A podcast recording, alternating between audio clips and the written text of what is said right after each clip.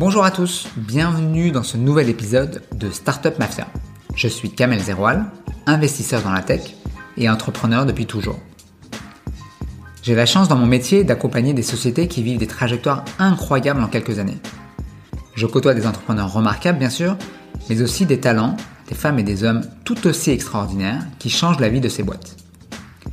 Je voulais à travers ce podcast décortiquer le succès de ces startups qui font la une de tous les journaux en mettant en lumière le travail colossal que cette garde rapprochée réalise. Nous écouterons leur parcours, leurs histoires, le rôle qu'ils jouent au quotidien. Une saison sera l'objet d'une seule startup, Blablacar, Swipe, Doctolib et bien d'autres, et chaque épisode sera l'occasion de découvrir et de mettre en lumière une personne clé. Son CPO, son Head of Sales, son directeur marketing, son chief of staff, qui ont rejoint l'aventure et qui contribuent de manière instrumentale à faire grandir cette startup et à en faire un succès. Tous ces angles, tous ces points de vue, nous donnons une lecture différente de comment ces startups arrivent à scaler grâce à ces talents. Excellente écoute à tous. C'est parti, je suis avec quelqu'un que j'aime beaucoup, qui s'appelle Adrien. Bonjour Adrien. Salut Kamel. Bon, je suis ravi de passer du temps avec toi pour que tu me racontes un peu ton histoire euh, et l'aventure de Swile. Donc, on se connaît depuis un petit moment tous les deux. Donc, Yes. j'ai vu ton, ton chemin euh, durant ces dernières années. Euh, et donc, on va partager ça avec euh, tous les auditeurs, les, les milliers d'auditeurs qui vont nous écouter. L'idée de cette interview, c'est un peu de voir comment tu as participé à l'aventure Swile et comment tu as, tu as aidé à, à- à contribuer finalement un peu aux, aux grandes étapes qu'on connaît à travers les news. Mais avant ça, on va revenir en arrière, parler un peu de toi. Euh, je te laisse te présenter avec un état civil le plus exhaustif possible. et puis après, on, on- on reviendra encore plus euh, en arrière pour que tu nous racontes euh, d'où tu viens et ce que tu as fait euh, avant Swile. Ok. Alors, euh, je m'appelle euh, Adrien euh, Pellegrini, j'ai euh, 24 ans. euh, Je suis né à, à Paris et j'étais diplômé là d'une école de commerce à l'ESSEC il y a deux ans. Ouais. Et euh, effectivement, depuis, du coup, j'ai euh, monté une boîte et au final, j'ai atterri chez Swile là depuis euh, un an et demi. D'accord. Et donc, ton rôle chez Swile, c'est quoi? Là, je travaille dans l'équipe euh, business opération et euh, globalement, l'idée, c'est un peu l'équipe du, du scale et donc c'est de faire en sorte que les équipes commerciales euh, chez Swile soient les plus performantes et rentables possibles pour qu'on puisse en recruter beaucoup dans les prochains mois et, et années. D'accord, donc c'est un sujet très critique pour les, pour les scale-up, pour les boîtes qui finalement doivent faire de l'hypercroissance et doivent, avec l'argent des, des investisseurs, créer, créer, beaucoup de, créer beaucoup de valeur. Donc, et donc, euh, tu, tu parlais d'une boîte en amont. Alors, c'est quoi, c'était quoi cette boîte et explique-nous Ouais. ce que ça faisait Euh, donc j'ai monté une boîte qui s'appelait Swivana avec euh, deux associés, deux potes de promo d'école, qui sont Nino et, et Geoffrey. Ouais. Et en gros, c'était un SaaS de gestion pour les avantages salariés, donc un logiciel à destination des comités d'entreprise. Et donc l'idée, c'était d'aider les entreprises à créer et à proposer des avantages à leurs salariés et d'automatiser toute la gestion liée à ces avantages avec la comptabilité, etc. Et donc d'où la potentielle pertinence avec Swile qui historiquement était launcher et centré sur les, euh, les titres restaurants. Et donc d'où la complémentarité euh, qui a fait qu'on est chez Swile aujourd'hui. Alors, on va revenir sur cet épisode un peu plus tard. Euh, on va revenir un, un petit peu en arrière sur un peu. Donc, tu nous as, tu nous as expliqué ton background qui est plutôt un background business. Ouais. Euh, bon, tu sors d'école de, tu sors d'école de commerce. Euh, c'est, quoi tes référentiels par rapport aux, aux startups T'as des, tu viens d'un milieu plutôt entrepreneurial. euh, C'est, quoi ton, Ouais. quoi ton, ta sensibilité au départ de ça? Ouais, Euh, un peu par hasard, j'ai toujours été attiré par l'entrepreneuriat, enfin, dès que je suis arrivé en école en fait. On va dire que honnêtement, euh, au lycée, euh, je suis pas passionné par grand chose, donc un peu par hasard, une fois que je suis arrivé à l'ESSEC, euh, j'ai rencontré Nino, qui était donc aussi mon associé, enfin pas encore mon associé, qui est devenu mon associé, et, en fait dès le début on s'est bien trouvé, on a monté une première boîte slash projet étudiant en école, donc ça nous a permis bah, de un peu nous éclater, de faire plein de conneries forcément, d'apprendre beaucoup. C'était une petite prépa en ligne pour justement préparer au concours d'école de commerce post-bac. Donc c'était vraiment le premier projet où on s'est lancé un peu un peu fou et on s'est on s'est bien marré. Et on a quand même vendu la boîte vraiment pas grand chose mais ça nous a permis de faire un petit une première boucle assez marrante Et ensuite, bah, lors de mon cursus, j'ai fait plein de stages, toujours un peu dans l'écosystème startup, donc à la fois un peu en côté business, en bizdev, ensuite en gros en freelance dans une boîte que tu connais bien, Livemon, et, aussi j'ai fait aussi mon stage de fin d'études dans une boîte que tu connais bien également, 50 Partners, donc structure hybride, accélérateur VC, qui m'a permis pour la première fois un peu de passer de l'autre côté, de voir ce que c'est voilà, d'accompagner et de voir ensuite plein de boîtes différentes. Quoi. Et donc, en fait, avec toutes ces expériences-là, je me suis dit, moi, j'ai surkiffé toutes les parties, côté euh, startup, côté aussi euh, accompagnement et euh, investissement. Et dès que j'ai pu être un petit peu full-time, post-études, je me suis dit, bah, maintenant, il faut, faut, se lancer. Quoi. Parce que ça allait très vite finalement. Donc, tu, tu, finis tes études et tes stages qui t'ont aidé à, finalement affiner tout ça. Là, avec Nino, vous dites, OK, c'est parti. Vous montez cette boîte ensemble et comment, comment ça se passe au, tout début? Tu, tu, tu, discutes directement avec les clients, vous craftez un produit, comment ça marche? Ouais, au tout début concrètement j'étais avec Geoffrey, donc on était trois associés. Et en fait on avait fait une formation, en plus là on est actuellement au Nouma, dans son bureau du Nouma, on a fait THP, une Project, donc un petit bootcamp de, de code. Et on devait faire un projet final sur les deux dernières semaines. Et donc même par curiosité on a commencé à à creuser plusieurs idées de business. Et euh, un peu par hasard on est tombé euh, sur euh, pas mal de boîtes qui se développaient aux US sur la partie employee benefits, donc ils faisaient un petit peu une smart card, une carte bancaire pour centraliser tous les avantages salariés. Et ça nous a mis un petit peu la, puce à l'oreille de ok, avantages salariés, ça a l'air sympa, on ne connaît pas grand chose. Là on est en quelle année? Là on est en 2019. D'accord. Là on est en mois mars 2019, donc on n'est pas encore diplômé. Et euh, on commence un petit peu à creuser ça, on ne connaît vraiment pas grand chose. On s'aperçoit que les avantages salariés, c'est lié au comité d'entreprise. J'ai jamais eu de CE dans mes, prochaines, dans mes précédentes boîtes, pour ces précédentes expériences. Donc euh, vraiment, on n'y connaissait rien. Et euh, on a commencé du coup à faire des premiers calls avec des RH de, de start-up parce que c'était le milieu dans lequel on évoluait, c'était le plus simple. Et c'était pas forcément une si bonne idée parce qu'en fait, on a eu plein de feedback de de start-up, de scale-up, où en fait c'est un tout petit marché, puis c'est très biaisé. Et donc en fait, on n'a pas été hyper rapide au début, vu qu'on s'est rendu compte que le vrai marché, c'était pas les RH de start-up, mais surtout des comités d'entreprise, d'entreprises bah, plus euh, classiques. Donc euh, vraiment le début, c'était surtout les premiers calls avec euh, des gens qu'on connaissait, et qui nous donnent des feedbacks, mais au final, on a beaucoup évolué suite à l'idée de départ. Quoi. Ouais, et puis vous rencontrez quelques fonds, dont Selena, on s'est vu nous quelques fois pour, voir, pour voir le début. Et donc rapidement, vous vous dites qu'il faut, qu'il faut des clients, comment vous arrivez à affiner le, la proposition de valeur avant, avant finalement le, le début de, du rapprochement avec Swile Comment ça se passe à ce moment-là? Ouais. Nous, les grandes questions qu'on s'était posées, c'est qu'en fait, on avait une, notre idée de boîte, c'était un SaaS et une marketplace. Donc, à la fois un SaaS pour les CE, où on facture X euros par mois par salarié, assez classique. Et on avait également un modèle de marketplace pour que les salariés euh, puissent dépenser, par exemple, les titres cadeaux qu'ils reçoivent pour Noël sur notre plateforme. Donc, on avait deux moyens de monétiser. Donc, euh, soit SaaS, soit marketplace. Et en fait, c'était un peu la question existentielle. Est-ce qu'on est plutôt un SaaS Est-ce qu'on est plutôt une marketplace? Parce qu'en fait, on est un peu des deux, on facture des deux côtés. Donc en fait, ça c'est toujours été la question qu'on s'est posée. Donc au tout début, euh, on voulait bypasser la partie partenariat, donc facturer les entreprises et ne pas monétiser l'argent qui circulait sur notre plateforme.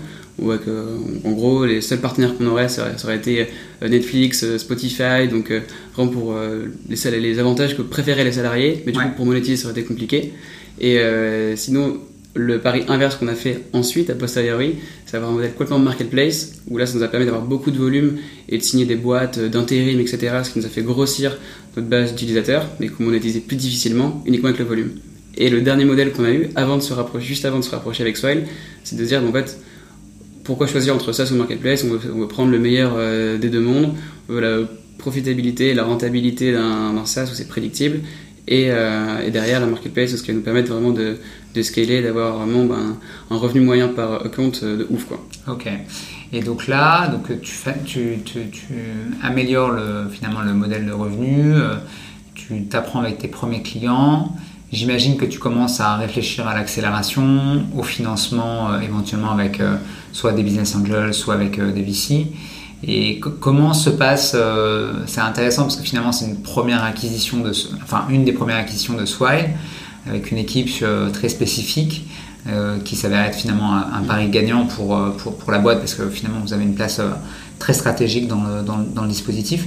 Comment ça se passe les, le premier, enfin un mois avant finalement ce rapprochement? Comment, comment tu rencontres Loïc, le CEO Qu'est-ce qui se passe? C'est quoi la vraie histoire La vraie histoire et en plus c'est assez drôle parce qu'en fait notre premiers, les premières transactions qu'on a fait chez Swivana, donc vraiment en, je pense en juin 2019, on était à peine diplômé, on avait à peine un site.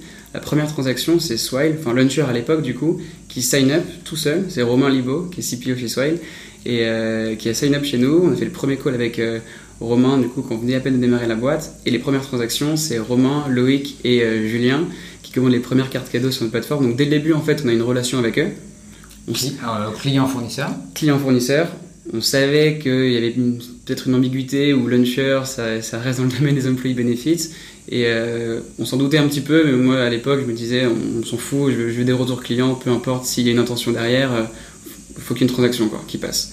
Et donc c'est comme ça que dès le début, en fait, on a eu une petite relation euh, à distance avec Swile, sans le vouloir volontairement. Mais à un moment, on, on s'est positionné sur un appel d'offres pour une grosse boîte. Et il y avait 11 points de l'appel d'offres auxquels on pouvait répondre, qui était vraiment notre domaine, la partie cadeau. Et le 12e point, c'était sur les titres restaurants, ce qu'on ne faisait pas du tout. Et on avait un ennemi commun, un ennemi, un concurrent en commun, qui était Edenred. Et donc on avait également échangé avec Swile pour justement faire euh, être postulé pour l'appel d'offres en commun pour se dire bon ben, on prend 11 points sur 12, vous prenez le 12e point. Et ça s'est pas fait. Ah. Malheureusement, ça s'est pas tu fait. Tu laisser les miettes. Mais... non, il y a 11 points, 11 points, sur 12 sur la partie cadeau. Ça s'est pas fait. Mais, euh, mais en fait, sans forcément le vouloir, ça nous a permis également bah, de se tenir un petit peu au courant. On a quand même eu l'appel d'offres en plus à posteriori, donc on s'en est bien, bien sorti. Mais euh, et donc comment, comment le rapprochement est arrivé? Je m'en souviens très bien, on était, à, on était à Station F, je reçois un email de Romain à 8h00, je pose mon Vélib, je reçois l'email et il me dit Salut Adrien, euh, comme j'imagine tu l'as vu, euh, Launcher est devenu Swile, on dépasse euh, la pause déjeuner et on va s'intéresser au marché de la carte cadeau, donc je sais que tu connais bien. Peut-être qu'on pourra avoir une approche complémentaire, est-ce qu'on en discute? D'accord, donc c'est Romain qui tend une perche. Ouais. donc là donc là, la boîte, euh, quand elle devient Swile, je crois qu'elle fait sa série B. Ou ouais, elle, venait d'annoncer. Euh, non, elle n'avait pas encore annoncé, mais elle allait annoncer un mois plus tard levé de 70 millions. D'accord, donc euh, est-ce que tu te rappelles des, investisseurs qui rentrent à ce moment-là? C'est Euraseo, c'est Idinvest qui rentre à ce moment-là? Il y avait Idinvest, il y a peut-être également Index. Ouais. Index. Ah, donc, c'est à ce moment-là où on rentre Index et on change de braquet. Voilà, exactement. On va aller plus loin dans la chaîne de valeur. Ok, et donc euh, toi tu reçois cette Sur je me dis, ok, la journée va être sport. donc j'en parle direct du coup à, Geoffrey et à Nino. Puis là, forcément, on se pose un petit peu, euh, un peu 10 000 questions à la seconde. Qu'est-ce qui se passe? Est-ce qu'il faut répondre? Faut pas répondre? Qu'est-ce qu'on veut? Qu'est-ce qu'on veut pas? Parce que nous, on est un peu bah, peut-être dans le guidon. On a, on a du boulot, on sait qu'on tient le bon truc, mais qu'on a, qu'on a encore du boulot pour vraiment le, montrer. quoi. On avait commencé à échanger avec euh, quelques investisseurs, mais c'était pas encore très avancé.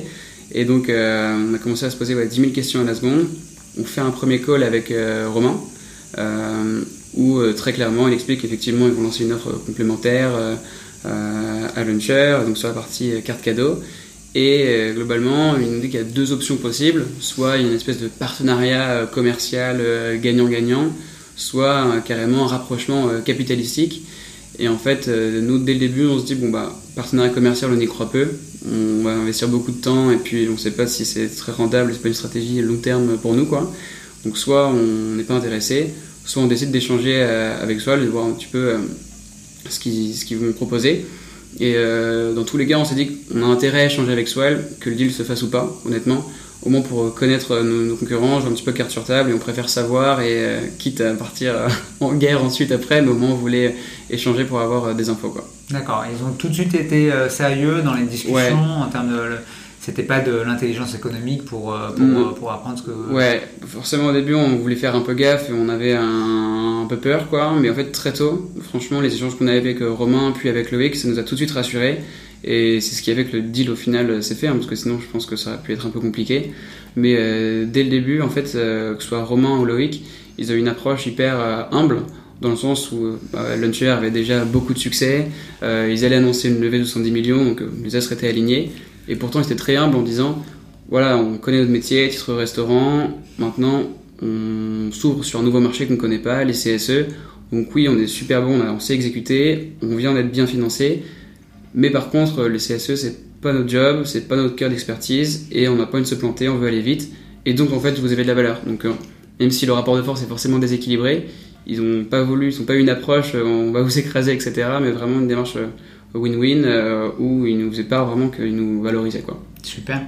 Donc toi, toi enfin, vous avez avec, tes associés finalement quand même un, mindset entrepreneur.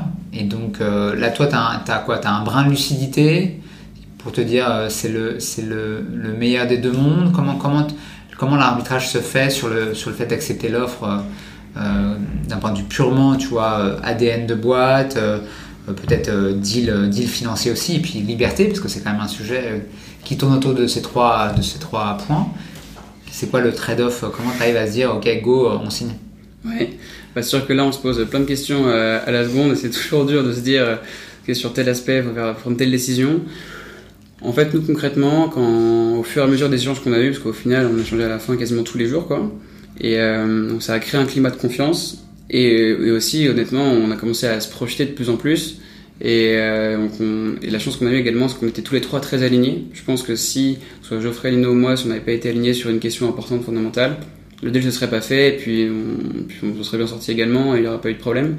Mais on a toujours été tous les trois d'accord sur les sujets importants, sur est-ce qu'on se projette euh, de nos côtés ou aux côtés de Swile. Et, euh, donc, euh, comment on a fait le trade-off? On s'est dit que pour nous, honnêtement de notre côté, avec euh, on avait bien exécuté, on savait qu'on était sur une bonne pente, on savait qu'on allait pouvoir réaliser des, belles choses, mais honnêtement, je pense qu'en termes de time to market, on était un petit peu tard. Donc on disait, on va pouvoir monter une belle boîte, faire des belles choses, mais on va atteindre un plafond de verre trop rapidement. Et, euh, et, donc c'est pour ça qu'on a vraiment considéré l'offre swell entre guillemets, c'est qu'on savait qu'on sinon on aurait atteint un plafond verre qu'on voulait pas. Et on se disait, bah, ça peut être justement le, rejoindre Swell, ça va être le moyen pour nous euh, bah, d'exécuter un petit peu la vision qu'on avait sur le marché et d'intégrer bah, là, une fusée en cours de route. C'est là en fait on va pouvoir bah, exprimer un petit peu voilà, ce qu'on voulait, ce qu'on voulait réaliser. Et puis apprendre, j'imagine, aussi avec une organisation ah, bien grosse. Euh. Ah, bien sûr, comme je le disais au début, voilà, moi, toutes, mes, toutes les boîtes dans lesquelles j'ai bossé, c'était moins de 50 salariés. Et donc là, le, le vrai focus, c'était l'apprentissage et de se dire que bah, on va pouvoir apprendre aux côtés de personnes expérimentées comme euh, Romain ou euh, Loïc. Et ça permet de voir un petit peu la phase d'après, de se dire ok euh, bootstrapé de 0 à 1, on était tous les trois en bootstrap. Donc c'était vraiment un peu en mode, en mode survie. Et c'était bien également de voir la phase d'après, voir tout ce qu'implique la croissance. Et ce qu'on s'est dit c'est que ça sera notre ticket d'entrée pour la prochaine boîte et de se dire que chez Swell on va pouvoir se marrer, euh, apprendre un, maximum et tout réinjecter dans, la prochaine boîte. Quoi, ouais, et puis c'est un premier, un, un premier win. Euh, ouais, exactement. C'est une, vraie sortie par le haut. exactement, exactement. C'est un succès dans moindre mesure forcément, mais ça permet en fait d'acter quelque chose euh, par écrit, de se dire bon bah voilà, on a fait une première boucle et c'est acté, on a fait ce deal. Super. Et comment se joue la partie euh, organigramme? Où est-ce que vous vous placez finalement, Geoffrey, Nino et toi? Est-ce que ça, ça m'intéressait de bien comprendre comment, euh, comment Loïc et, et, Romain vous ont placé pour essayer d'exploiter vos talents d'un côté et puis euh, voir les équipes qu'on vous a confiées. Ça, c'est une, première question qui peut être intéressante à creuser. Et puis l'autre, c'est un mec qui nous raconte, même si ça date un peu maintenant, les 100 premiers jours. Qu'est-ce qui s'est passé les 100 premiers jours de ton arrivée dans la boîte, euh, si tu te souviens des, chiffres un peu macro en termes de, je sais pas, de nombre de salariés, euh, les clients, enfin sans rentrer forcément sur des choses, euh, confidentielles, mais qu'on ait une bonne vue de où est-ce qu'on en est quand tu arrives dans la boîte et que tu vas prendre en responsabilité un peu tous ces sujets de, de. Ouais, carrément.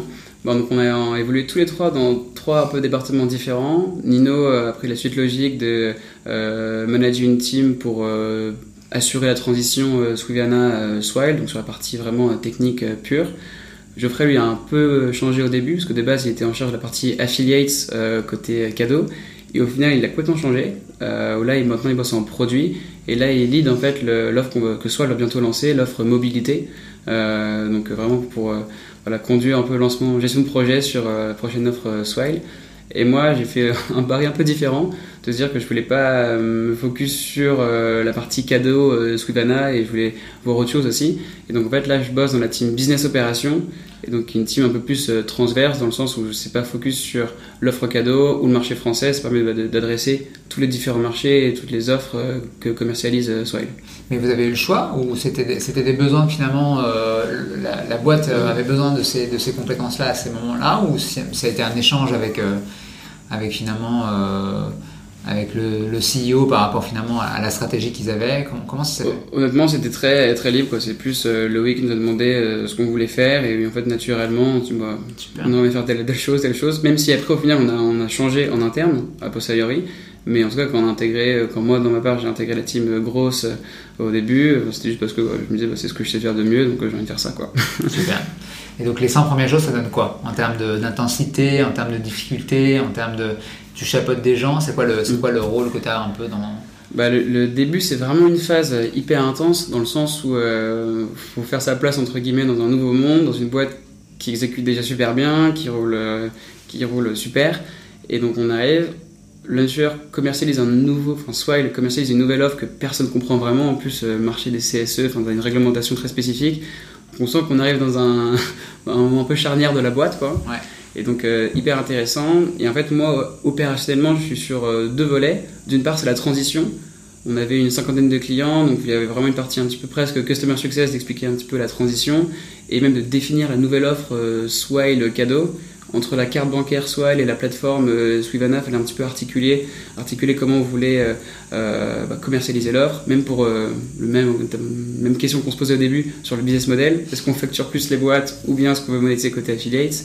Est-ce que vous avez gardé la brique techno euh, de, de, la boîte précédente pour pouvoir construire la nouvelle offre? Alors, au début, pour euh, gagner un an de go-to-market, c'était presque deux systèmes qui se parlaient pas. C'était Swivana qui tournait, juste en rebrandé front okay. Swile. Mais là, effectivement, on travaille totalement pour réécrire la plateforme pour qu'elle soit 100% imbriquée, euh, pour que l'expérience soit encore plus fluide pour les utilisateurs soit Mais de base, en fait, c'était vraiment un, petit coup de peinture et hop, du jour au lendemain, soit était en mesure de commercialiser une offre cadeau. Euh, et en plus, nous, c'était très particulier parce que 90% du business se faisait sur décembre. Et donc, nous, on a rejoint Swile en juillet. Donc, dès qu'on est arrivé, c'était un sprint total. C'est pour ça qu'on a. Je me souviens quand le deal s'est fait, deux jours après, on commençait en CDI chez Swile. Donc, il n'y a pas eu de pause. Et on était en sprint euh, dès le début pour faire en sorte qu'en décembre, la plateforme soit nickel et que les clients soient, soient ravis. Quoi. Donc euh, dès le début, c'était un, vrai, une vraie ah course. D'accord. Et donc là, finalement, quand tu dis, tu parlais tout, à l'heure de pression, bon, j'imagine que dans, dans, le deal, il y, a, une partie euh, earn-out. Donc l'idée de, finalement de, de, capter cette, cette, cette boîte avec cette plateforme et ses clients. il y a aussi l'idée de vous, de vous garder très motivé. C'est pour ça que finalement c'est un rôle très important finalement que vous jouez là parce que euh, j'imagine une partie front mais une partie aussi euh, qui, euh, qui, est sur le temps. Est-ce que as toi tu as déjà des, KPI avec des choses à délivrer tu es jugé sur un certain nombre de choses dans, dans le temps? C'est des choses sur lesquelles... Non pour le coup on n'est pas, incentivé sur le succès de l'ancien Slougana entre guillemets et je pense que c'est une super chose parce qu'en fait ça me permet de moi d'aligner les intérêts avec Swile et pas uniquement pour le département cadeau. Là, actuellement, j'ai une fonction entre guillemets transverse, donc à la fois euh, et, euh, et titre cadeau. Et euh, j'aurais pas intérêt à vouloir privilégier. Heureusement pour Swile que je suis pas biaisé, que je vais toujours vouloir privilégier un département au détriment de l'autre. Là, au moins, je suis incentivé au succès de, de Swile dans son ensemble. Et je pense que du coup, je prends les meilleures décisions pour Swile, quoi. Et pas vouloir me, battre entre guillemets pour mon produit, mon offre, plutôt de juste dire c'est soit dans son ensemble. D'accord, donc tu fais partie de l'équipe et euh, t'as pas ton pas ton agenda perso quoi. Ouais, exactement. Euh, et donc et si tu donnes une photo un peu de la boîte à ce moment-là, si tu te rappelles du nombre d'employés, de euh, un peu des enjeux finalement aussi de puis on va on va, faire la photo d'aujourd'hui pour voir mm. tout le chemin accompli, mais ça donne quoi si on donne les grandes les grandes lignes? Là, on vient d'arriver chez Swile, on est en juillet 2020 et et là les vrais enjeux, bah, c'est Launcher vient de se rebrander euh, Swile depuis euh, deux mois. Et euh, le premier enjeu, du coup, c'est de commercialiser une nouvelle offre où là, Swile faisait encore la, la commande groupée, parce que c'était vraiment l'offre première, c'était de pouvoir commander, faciliter la prise de commande le midi. Et on venait de killer du coup la première feature de Launcher historiquement pour garder uniquement leur carte bancaire. Et ensuite, là, on allait commercialiser la partie cadeau, donc c'est un nouveau produit que personne un peu comprenait chez Swile. Et en plus, on est arrivé dans un autre contexte particulier, vu que Brick, la deuxième boîte aussi rachetée par Swile, venait d'arriver. Donc là, en fait, on killait la première feature de, de, Swile.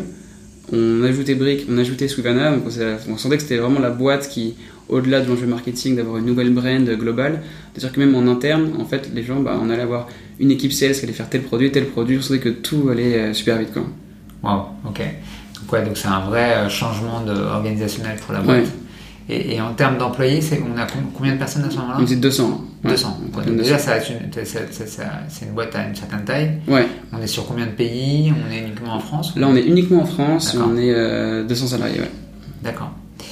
Euh, et donc, si on tire le trait euh, aujourd'hui, euh, fin d'année 2021, ça donne, ça donne quoi en termes de, de nombre de people, de nombre de pays? Ouais, alors là, on est à 550 à Ouais. date. Ouais. Et on est en France, au Brésil également, où là, on a quasiment un quart des effectifs qui sont au Brésil. Donc, et Là aussi, il y a une acquisition externe. Exactement, Ouais. avec euh, Vie Beneficios, qui est donc du coup la troisième boîte euh, rachetée euh, par Swile. Peut-être qu'on aura l'interview d'un des, des six levels de, de cette boîte qui a été rachetée. Ça va être intéressant de, Yes. de voir comment lui a vécu le, le swipe. Carrément. Et donc là, ouais, on a environ ouais, un quart des effectifs à Sao Paulo. Et il y a là les premiers salariés, je crois qu'il y en a un full-time qui est au Mexique. D'accord, ok. Donc il y y, y a un focus sur euh, l'Amérique latine, ou en tout Ouais. cas, il y a un sujet euh, Ouais, les, stratégique. exactement les plus gros marchés des avantages salariaux sont Brésil, Mexique et la France. Et donc là, le premier focus, c'est vraiment réussir le pari sur les pays d'Amérique latine. euh, Où on go big or go home. On sait que si on réussit le Brésil et si on réussit le Mexique, ben on a déjà capté une grande partie de la valeur sur le marché mondial. Quoi. Ok. Et tes enjeux donc au- aujourd'hui sur des comment comment ton rôle a évolué? Est-ce que tu as, pris plus de responsabilités? Tu as testé plus de choses? C'est quoi ton périmètre euh, à Yes, date? carrément. En fait, au début, j'étais rattaché à l'équipe euh, grosse, donc qui était dans la team marketing. Et c'est assez marrant parce que ça témoigne bien le- un peu l'évolution de, de Swile.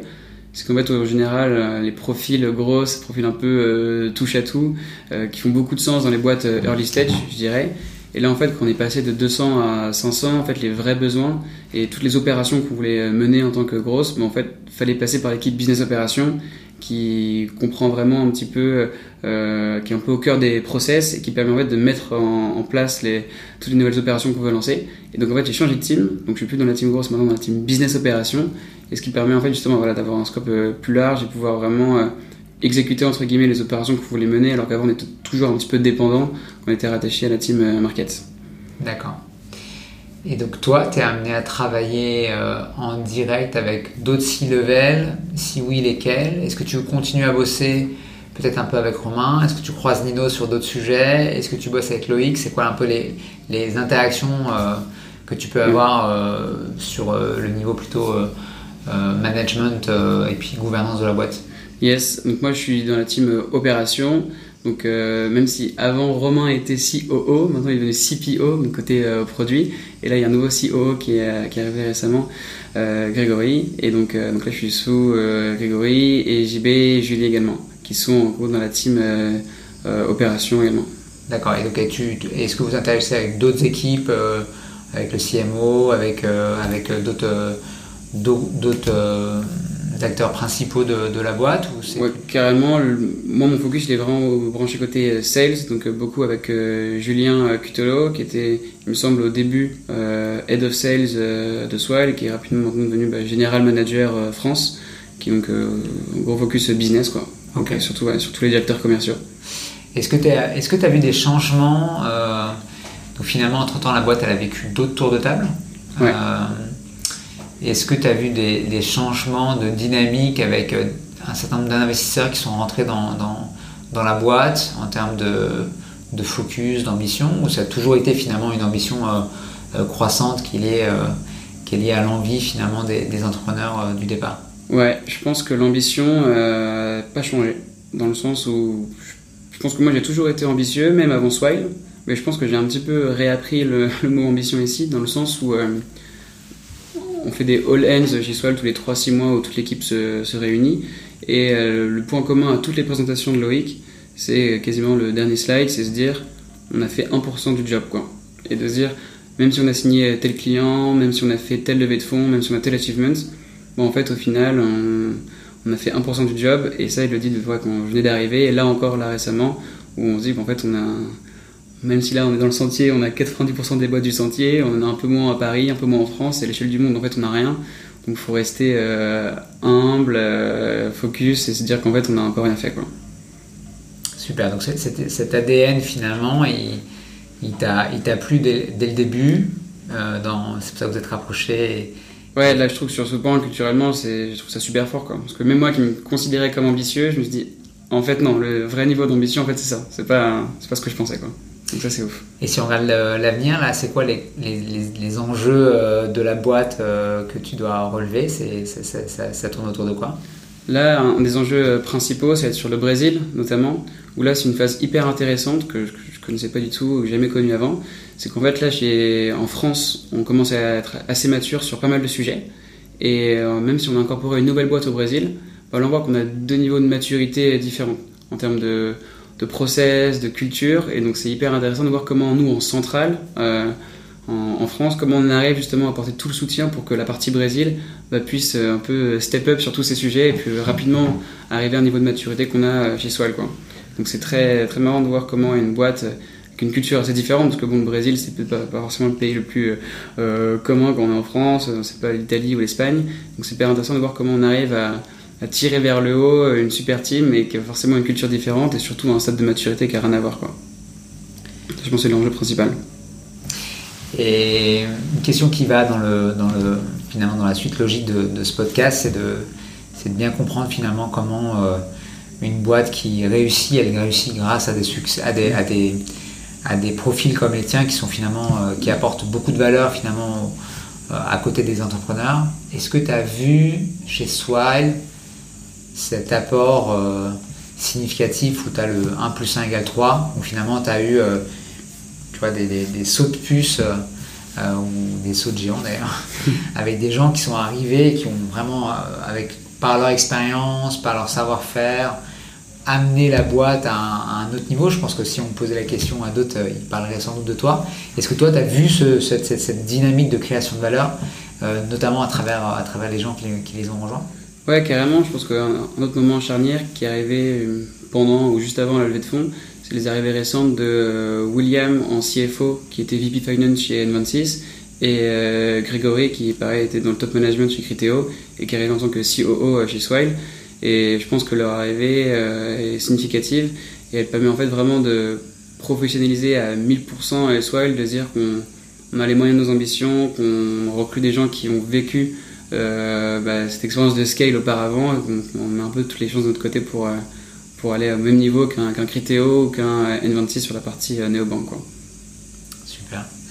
Et donc si tu as des conseils à donner à des gens qui sortent d'école de commerce, d'école d'ingé, sur la fait de, de rejoindre une start-up qui a ce, type d'ambition Est-ce que c'est une, est -ce c'est une bonne école après l'école? Est-ce qu'il faut comme toi, qui se jette dans l'eau du bain tout seul qu'ils apprennent et qui, euh, qui craftent un premier, un premier euh, business C'est quoi, c'est quoi, tes, c'est, quoi tes deux, trois conseils que tu donnerais de, à, des, à, des, à des un peu plus jeunes, même si tu restes jeune, un peu plus jeunes de, sur, le, sur un peu ton, leur, parcours à, à, venir Ça serait quoi? Hmm. Je pense que les deux options sont super. Donc, soit de monter sa boîte euh, direct, quitte à se planter, faire des erreurs et apprendre. Mais je pense que c'est un bon moyen quand même de, de trouver, de se relever et d'apprendre.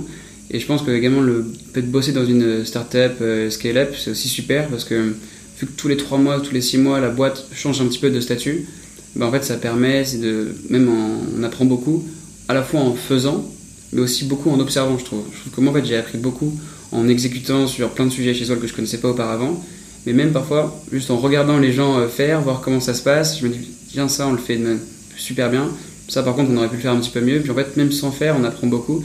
Et en fait, le fait d'être euh, au cœur un peu d'une boîte qui grossit énormément, bah, ça permet en fait de pouvoir absorber euh, très rapidement. Quoi. Donc c'est un peu, comme tu disais, un, petit master accéléré. Euh, et je trouve que très facilement, je pense que ça peut se réinjecter en fait dans une prochaine boîte en termes de, culture, de process. Donc c'est, ouais, je pense que c'est aussi une bonne option. Et de l'extérieur, quand tu regardes un peu des, camarades qui sont au même niveau d'avancement en termes de financement, en termes de, d'expansion internationale, les boîtes que tu trouves remarquables, qui font très très bien ce job et tu, te dis euh, ah ouais c'est vraiment une c'est vraiment une machine à exécution. T'as as, quelle boîte qui vient qui, qui, pop et sur lequel tu dis ah oui le le chiffre of growth de telle boîte euh, c'est euh, aussi un exemple pour moi et d'ailleurs on échange. Est-ce que est-ce que tu raisonnes aussi par par, par non pas compétiteurs, mais plutôt des gens qui sont par des pairs, qui sont euh, dans, dans des positions similaires euh, dans d'autres boîtes Ouais, clairement, les deux boîtes là instinctivement qui viennent à l'esprit. la première c'est Conto, qui sont aussi incroyables, puis ils ont aussi une trajectoire ouf. Et c'est dingue parce que j'avais vu Conto la première fois quand il venait à peine de, démarrer. C'est dingue de dire que pareil, ils ont connu une trajectoire dingue.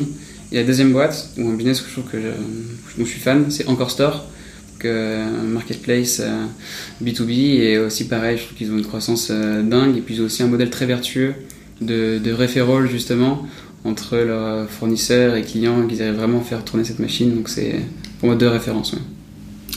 Super. Euh, donc on essaiera d'avoir euh, ces deux boîtes euh, à l'occasion. Est-ce qu'il y a un autre sujet qui te vient en tête sur, sur, sur les talents qui, qui ont rejoint, qui ont rejoint Swile Alors peu, importe leurs âges d'ailleurs, parce que c'est intéressant de voir comment les gens mm. peuvent impacter une boîte, peu importe leur, leur expérience. Est-ce que tu as d'autres sujets qui te, qui te, viennent en tête euh, euh, sur lesquels on, pourrait euh, finir cette mm. interview? Ouais, carrément. Et ouais, une des choses qui m'a marqué également chez Swile et qui fait que justement, je pense qu'il y a plein de talents qui ont apporté beaucoup de choses à Swile, c'est une, phrase vraiment que m'a dit Loïc qui paraît très simple, mais que je trouve qui est ouf. C'est de faire en sorte que si tout le monde joue collectif, on est tous individuellement gagnants. Et en fait, je pense que c'est simple, voire bateau en fait, mais je trouve qu'en fait c'est game changer et ça fait en sorte que tout le monde pousse dans le même sens, peu importe le niveau euh, d'ancienneté ou de niveau de management dans la boîte. Euh, je trouve que tout le monde en fait dans son niveau, bah, en fait joue jeu collectif et on sera tous en fait entre guillemets tout va redescendre pour, euh, pour chacun. Et ce qui fait qu'en fait bah, il y a beaucoup de gens chez Swile qui, qui, arrivent à avoir un impact monstre quoi, carrément. Moi, une autre phrase que j'aime beaucoup c'est seul on va plus vite, ensemble on va plus loin. Et, mm. et ça c'est vraiment ça va exactement dans cette dans cette dynamique.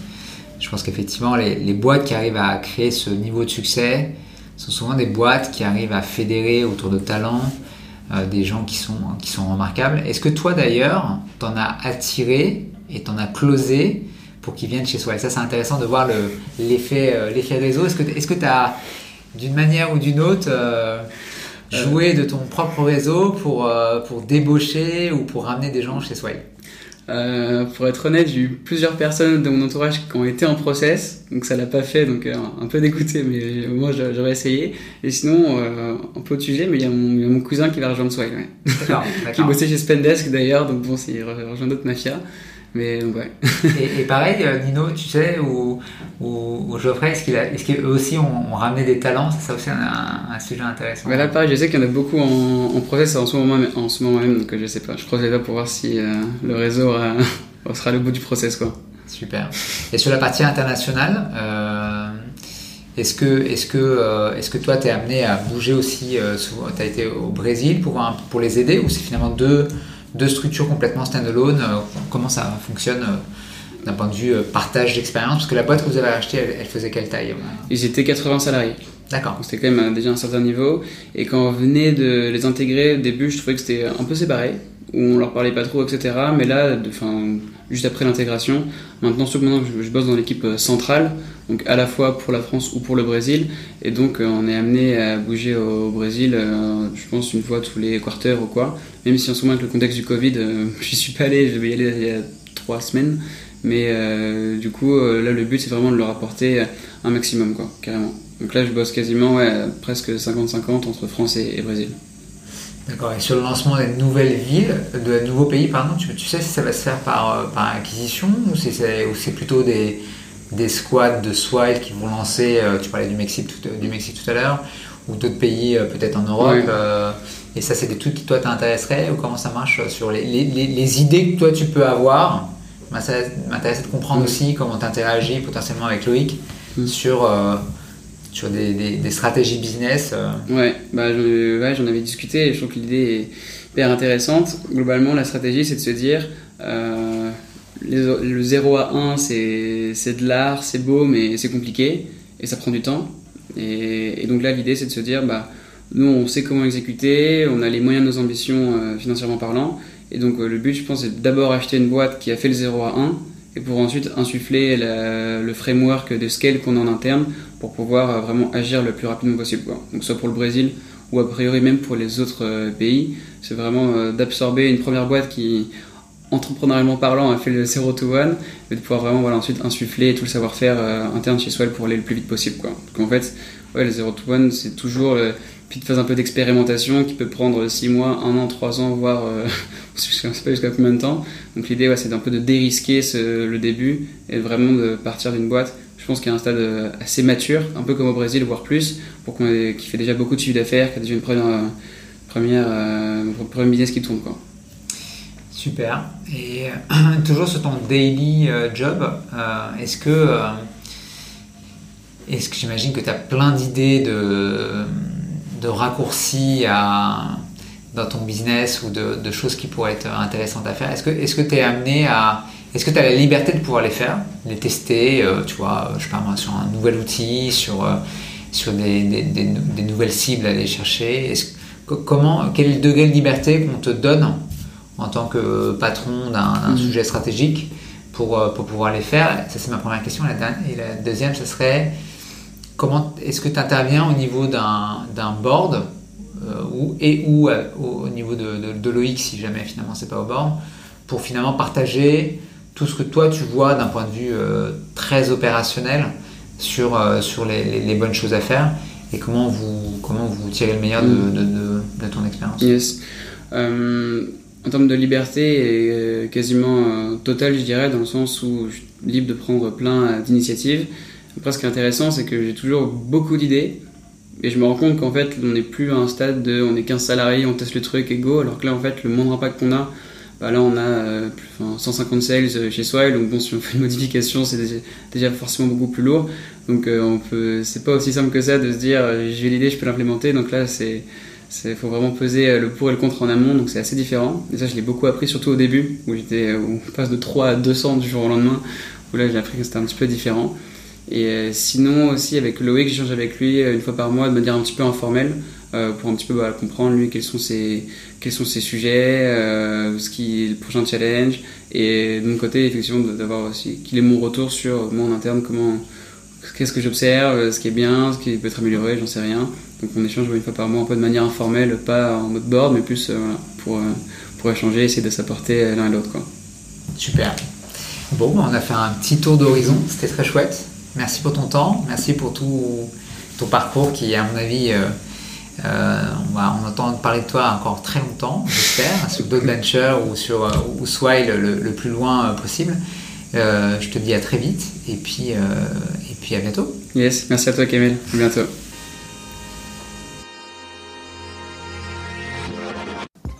Un grand merci pour votre écoute. J'espère comme moi que vous avez passé un agréable moment avec ce talent. N'hésitez pas à partager cet épisode de Startup Mafia autour de vous. Je vous dis à très bientôt pour un nouvel épisode ou une nouvelle saison. Ciao ciao